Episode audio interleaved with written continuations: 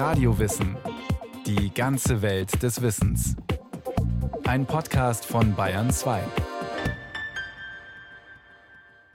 Hier ist Radio Wissen. Man muss schon in den Norden fahren, wenn man den Bastölpel in Natura sehen will. Seinen fein gezeichneten Kopf, den eleganten Flug, das pfeilschnelle Stoßtauchen nach Beute, denn in der Brutzeit lebt der Bastölpel auf Felsen mitten im oft sturmgepeitschten kalten Meer.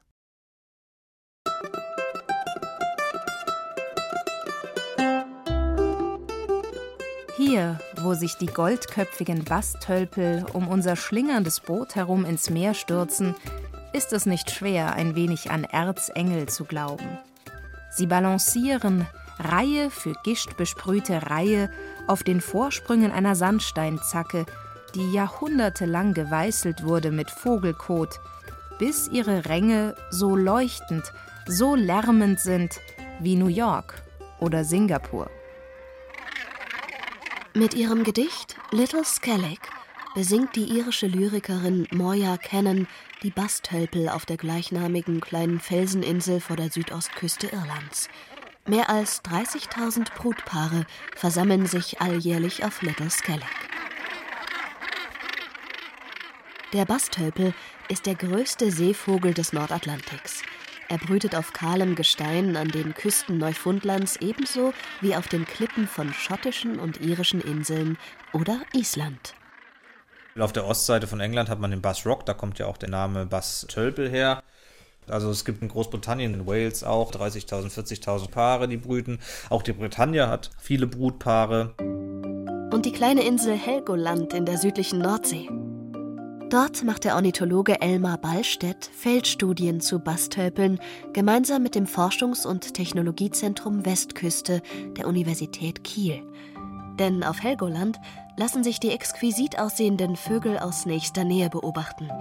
Ein Glücksfall für die Forscher.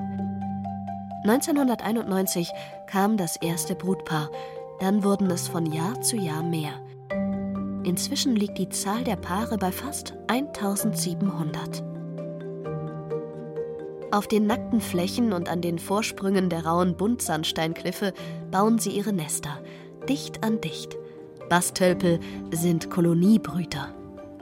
Also man schützt sich natürlich schon, das ist ja logisch. Dadurch, dass man so eng zusammenbrütet, ist das ja ein Schutz für die ganze Kolonie, weil Felsen ist nun mal sehr ja, exponiert. Und das heißt, man schützt sich schon, aber es ist trotzdem so, dass man innerhalb der engen Nistplätze auch Stress untereinander hat. Und das sieht man ja auch ganz deutlich, wenn ein Vogel landet. Die landen ja nicht unbedingt da, wo sie hinwollen.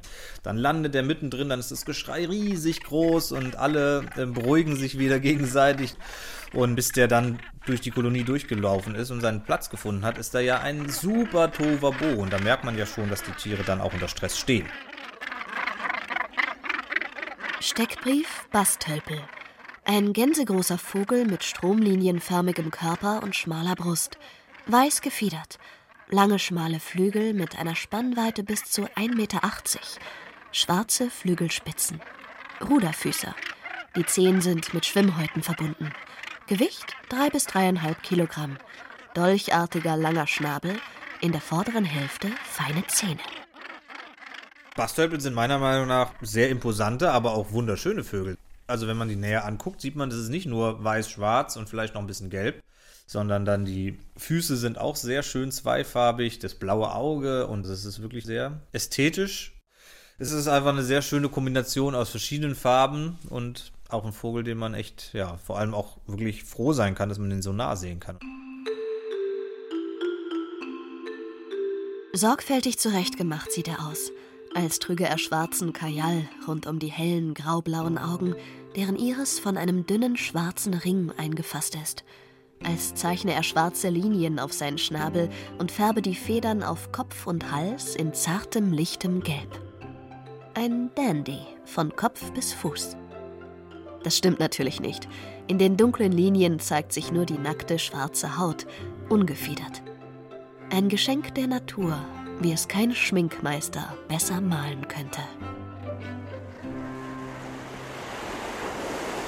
Über der Nordsee entfaltet sich turbulentes Treiben. Auf ihren schmalen Schwingen gleiten die Bastölpel elegant in der Luft, kreisen. Wenn sie Beute entdecken, winkeln sie die Flügel an, Kopf und Schnabel mehrwärts gestreckt, sie bringen sich in Stellung, schießen aus bis zu 40 Metern Höhe nach unten. Schnabel, Kopf und Hals bilden einen Keil. Kurz vor dem Eintauchen legen sie die Flügel eng an den Körper und durchstoßen pfeilschnell die Wasseroberfläche mit bis zu 100 Stundenkilometern. Bastölpel nutzen auch unter Wasser ihre Flügel, um noch tiefer zu kommen.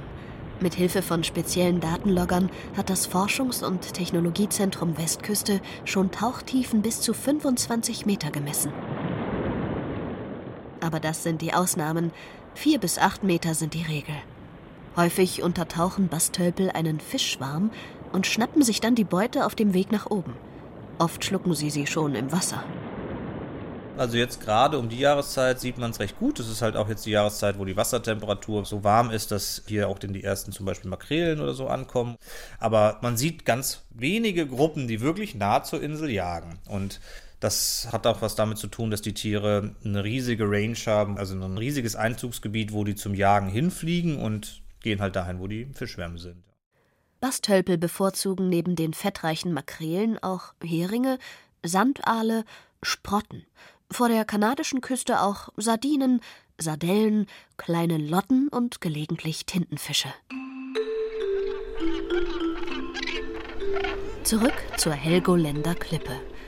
Neben den tölpelhaften Landeversuchen zeigt sich der Bastölpel auch in stolzeren Posen. Zum Beispiel dem sogenannten Sky Pointing.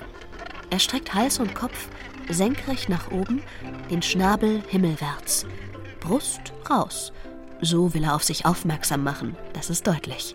Dieses den Kopf nach oben und die Brust raus, was ja so ein bisschen wie so ein protziges Verhalten aussieht, das ist tatsächlich eher das komplette Gegenteil. Das bedeutet, ich möchte nichts, ich möchte durch. Das machen die eigentlich primär dann, wenn sie starten wollen zum Fliegen. Also die lassen die fallen von der Klippe und dann wird losgeflogen.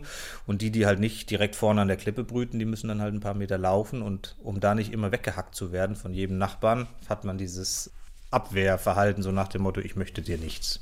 Und dann kann man, naja, mehr oder weniger ungeschoren durch die Kolonie laufen. Nach dem Winter auf dem Meer kehren die Brutpaare als erstes in die Kolonie zurück möglichst an den gleichen Platz, den sie im Vorjahr belegt hatten. Bastölpel auf Partnersuche folgen einige Wochen später. Ihre Werberituale ähneln einem zärtlichen Tanz. Verbeugungen, sich voneinander wegdrehen, leichtes Zupfen am Gefieder, Berührungen am Hals, Reibungen Brust an Brust. Die Vögel streifen ihre Schnäbel aneinander, rufen laut, schütteln die Köpfe. Hat sich ein Paar gefunden, lebt es monogam bis zum Tod, auch wenn die Winter getrennt verbracht werden. Jedes Jahr versuchen die Partner, ein Küken großzuziehen. Nur eins, mehr nicht. Die Stärksten überleben und manchmal, also es ist nicht selten, dass auch mal Küken von Nachbarnestern kaputt gemacht werden oder auch Eier aus dem Nest geschubst werden. Bei Kämpfen um Nester und Nistplätze wird gekreischt und gebissen und gehackt bis aufs Blut. Schnabel gegen Schnabel. Es wird ja beim Bastölpel eigentlich bei allem sich abgewechselt. Das Ei muss logischerweise das Weibchen legen, aber dann letztendlich alle paar Tage wechseln die sich ab. Sitzt der eine auf dem Nest, sitzt der andere auf dem Nest und es wird das Nest auch noch, wenn das Ei schon liegt, immer weiter gebaut. Und das machen eigentlich beide Partner. So viel Gleichberechtigung ist selten. Ihr Futter suchen die Vögel in einem Umkreis von bis zu 300 Kilometern. Sie bleiben oft mehrere Tage weg. Wer auf dem Nest sitzt, lebt in der Zeit von körpereigenen Fettreserven, bis er oder sie abgelöst wird. Dann wird das Ei 30, 40 Tage bebrütet und dann schlüpft das Jungtier und dann wird es nochmal um die zwei Monate großgezogen. Das heißt, die letzten fliegen dann erst so Mitte Oktober hier aus. Man muss ja dazu sagen, der Bastölpel lernt ja nicht zu jagen von seinen Eltern, sondern der Bastölpel wird alleine im Felsen gelassen. Wenn die Eltern denken, er ist jetzt groß genug, dann verlassen die den Brutfelden und dann sitzt das Bastölpelküken da vielleicht noch ein, zwei, drei, vier, fünf Tage und irgendwann ja, treibt es der Hunger das aufs Meer. Er kann sich natürlich anderen Tölpeln, die jagen, anschließen. Er bekommt es aber nicht von seinen Eltern beigebracht. Wenn das Junge das Nest verlässt, wiegt es etwa vier Kilo. Sein Gefieder ist noch graubraun-schwarz gescheckt und seine Fettreserven reichen für etwa zwei Wochen. Bastölpel können lange Zeit auf dem Wasser schwimmen, weil sie Öl aus ihren Öldrüsen mit dem Schnabel über ihr Federkleid verteilen und es damit wasserabweisend machen. Die prächtigen Vögel, die bis zu 18 Jahre alt werden, sind aber nicht nur Jäger, sie werden auch gejagt. Zwar haben sie nur wenige natürliche Feinde, Seeadler zählen dazu und Kojoten auf Neufundland, Gefährlich war und bleibt aber der Mensch. Gegen Ende des 19. und Anfang des 20. Jahrhunderts wurden einige Bastölpelkolonien so gut wie ausgerottet. Zum Beispiel auf der britischen Insel Lundy. Die Bewohner raubten die Eier aus den Nestern, sie verspeisten die Brutvögel oder nutzten ihr Fleisch als Köder für den Fischfang.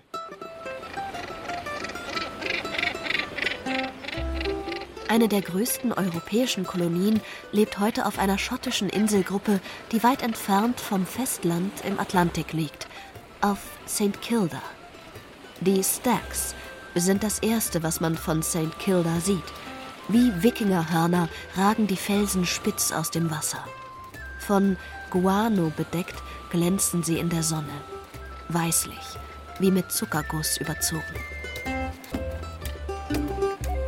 Der ehemalige Fischer und heutige Touristenführer Ian McAuley ist begeistert. They are so spectacular and they, they come out of the sea and they go straight up um, maybe Sie sind so eindrucksvoll. Sie ragen aus dem Meer, ungefähr 400 Meter hoch. Es ist ein spektakulärer Platz und sie sind völlig von Vögeln bedeckt. Auf einigen Inseln wie Borroray lebt die größte Tölpelkolonie der Welt. Es sieht aus wie eine Szene aus Jurassic Park, wenn man all diese Vögel sieht und die Kliffe, die bis in die Wolken hineinwachsen. Und dazwischen sieht man dann ein Schaf herumwandern auf dem 300 Meter hohen Cliff. St. Kildas Hauptinsel Hurte war über Jahrhunderte bis in die 1930er Jahre bewohnt. Die Einwohnerzahl stieg selten über 180. Die Bastölpel auf den Stacks lieferten neben Eissturmvögeln nicht nur das nötige Fett für die Öllampen, sie waren für die Menschen dort auch das wichtigste Nahrungsmittel.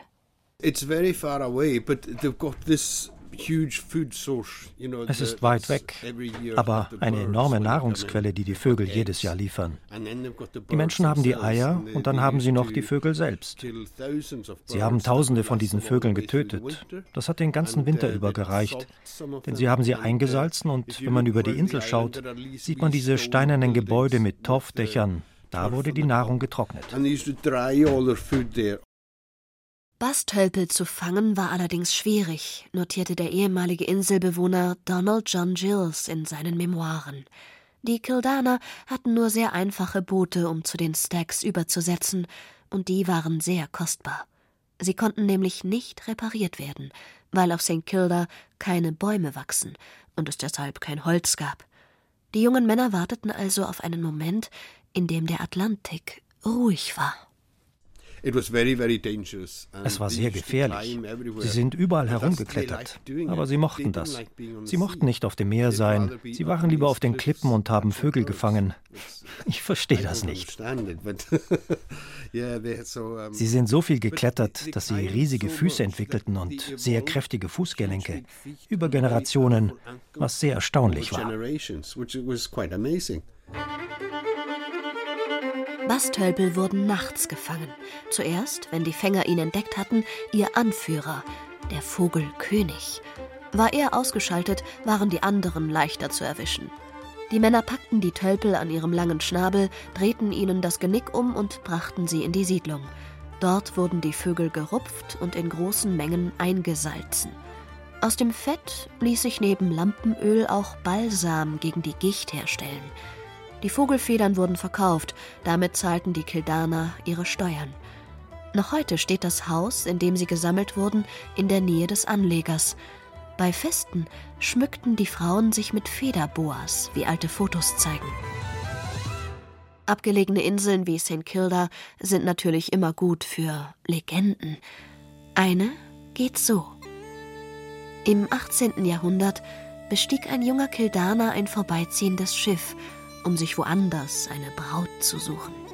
Fern der Heimat erkrankte er an Pocken. Da seine Habseligkeiten nach St. Kilda zurückgeschickt wurden, Pocken verseucht, starb die gesamte Bevölkerung, bis auf einige alte Frauen, ein paar Kinder und diejenigen, die gerade auf dem Nachbarfelsen Basttölpel fingen.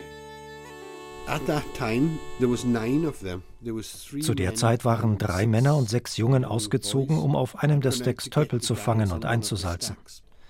Sie wollten eigentlich zehn Tage bleiben. Doch als es Zeit war, zurückzukehren, wurden sie nicht abgeholt. Das war Ende August. Sie schauten zur Insel rüber und niemand kam. Sie waren neun Monate auf diesem Felsen und niemand kam. Erst im nächsten Juni wurden sie von einem Fischerboot vom Felsen geholt.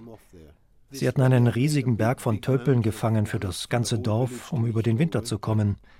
Aber sie konnten die nicht kochen. Sie haben die Vögel roh gegessen. Zum Frühstück, Abendbrot, zum Tee, jeden Tag. Wasser hatten sie genug, weil kleine Bäche die Felsen herunterkamen, wenn es geregnet hat. Aber ich bin sicher, es war voll Vogelkot.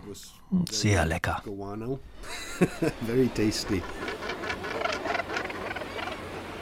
Zum Überwintern fliegen Bastölpel oft weite Strecken nach Süden. Forscher der Universität Kiel statteten einige Exemplare der Kolonie auf Bass Rock mit Datenloggern aus, an denen sie im Frühjahr ablesen konnten, wo die Vögel die Wintermonate verbracht hatten. Es gab große Unterschiede. Einige blieben in der Nordsee oder im Ärmelkanal, manche flogen bis in die Biskaya, andere noch südlicher in die Straße von Gibraltar und die reiselustigsten legten 4700 Kilometer zurück bis zur westafrikanischen Küste. Der Ornithologe Elmar Ballstedt da gibt es tatsächlich auch Forschungsergebnisse, dass viele der jungen Bastölpel, nachdem sie flügge werden, dann sich vor der afrikanischen Küste sammeln, da ein, zwei Jahre bleiben und dann wieder zurückkommen. Das wird schon auch was mit Nahrung zu tun haben. Also andere Gründe eigentlich jetzt so lange an einem Ort zu verweilen, würde es nicht geben und dementsprechend wird es wahrscheinlich da einfach für die einfacher sein. Oder tödlich. Im Juli 2014 berichtete die Süddeutsche Zeitung über einen chinesischen Fischtrawler, der vor der mauritanischen Küste mit Tausenden tiefgefrorener Bastölpel an Bord beschlagnahmt wurde. Die Vögel waren nicht nur gerupft und zerlegt, sondern auch schon in Folie eingeschweißt, fertig für den Supermarkt. Bastölpel, deklariert als Fisch. Sie auf dem Meer zu fangen ist nicht schwierig. Wenn Bastölpel die Langleinenköder der Trawler entdecken und aus der Höhe ins Wasser schießen, locken sie damit Dutzende weitere Artgenossen an, die auf einen Fischschwarm hoffen. In der Brutzeit ist der Bastölpel noch anderen Gefahren ausgesetzt. Auf Helgoland gibt es kaum ein Nest, in dem neben Algen, Tang und anderem natürlichen Nistmaterial nicht auch Plastikschnüre eingebaut sind. Dünne Fäden in orange-rot.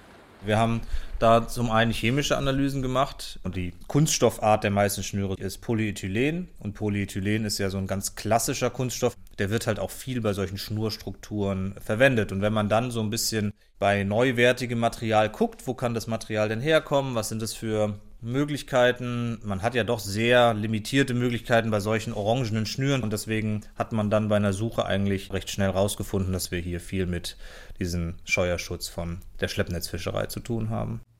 Diese sogenannten Dolly Ropes verhindern, dass Schleppnetze am Meeresboden durchgescheuert werden. Sie reiben sich mit der Zeit ab und schwimmen dann auf der Wasseroberfläche, so dass die Bastölpel sie herausfischen und ins Nest einbauen. Ihre Jungtiere können sich darin verheddern. Allein in der Helgoländer Kolonie sterben jährlich etwa 70 Vögel durch solche Verstrickungen.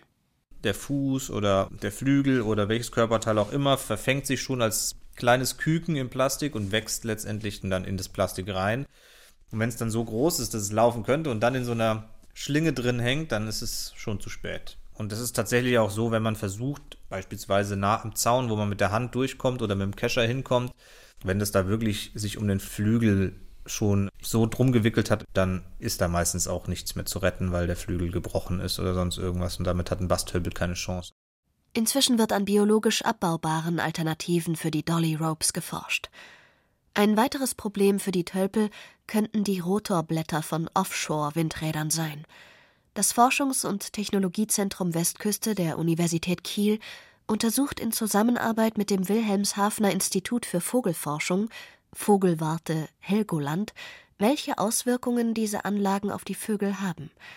Mit Hilfe von GPS-Daten erstellen die Wissenschaftler Flugprofile. Bislang deuten die Ergebnisse darauf hin, dass Bastölpel Meeresgebiete mit Windrädern wie vor Helgoland meiden. Es gäbe aber einzelne Artgenossen, die solche Anlagen intensiv anfliegen, sagen die Forscher. Flugkorridore in den Windparks könnten vielleicht zum Schutz der Tölpel beitragen.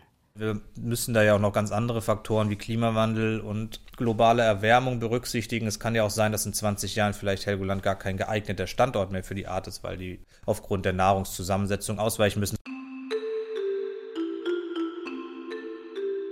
Der elegante Gleitflieger und kühne Sturztaucher, der liebevolle Partner und keifende Nachbar, der flotte Dandy mit den blauen Augen, plump, tapsend und anmutig werbend, Zugvogel und Daheimbleiber.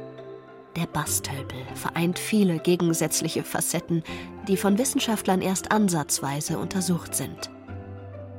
Das größte Geheimnis? Wie lebt er auf dem offenen Atlantik, wenn keine Brutzeit ist, wo man ihn nicht aus der Nähe beobachten kann?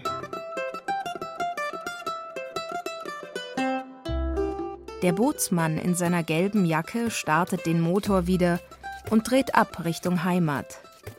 Salzwasser schwappt übers Deck, dann stößt ein Bastölpel herab. Und etwas ist an der Gier und Anmut dieses kreuzförmigen Sturzflugs, das laut ruft zu unseren ungefiederten Knochen.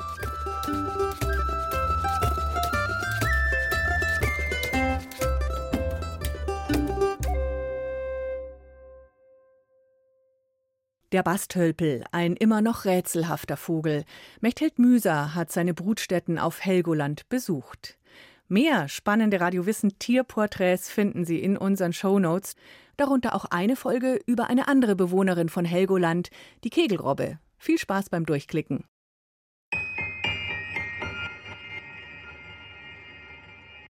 Bitte noch nicht abschalten, wir haben nämlich noch eine Bitte. Bewerten Sie uns. Wir bemühen uns ja täglich, Ihnen spannende, informative und kurzweilige Radiowissen-Beiträge zu bieten. Und Radiowissen gehört auch schon zu den stärksten Podcast-Angeboten des Bayerischen Rundfunks. Aber wir möchten noch besser werden. Und dafür brauchen wir Sie und Ihre Meinung. Bitte bewerten Sie uns und beteiligen Sie sich an unserer Umfrage. Mehr dazu finden Sie in den Show Notes. Vielen Dank, sagt Ihr Radiowissen-Team.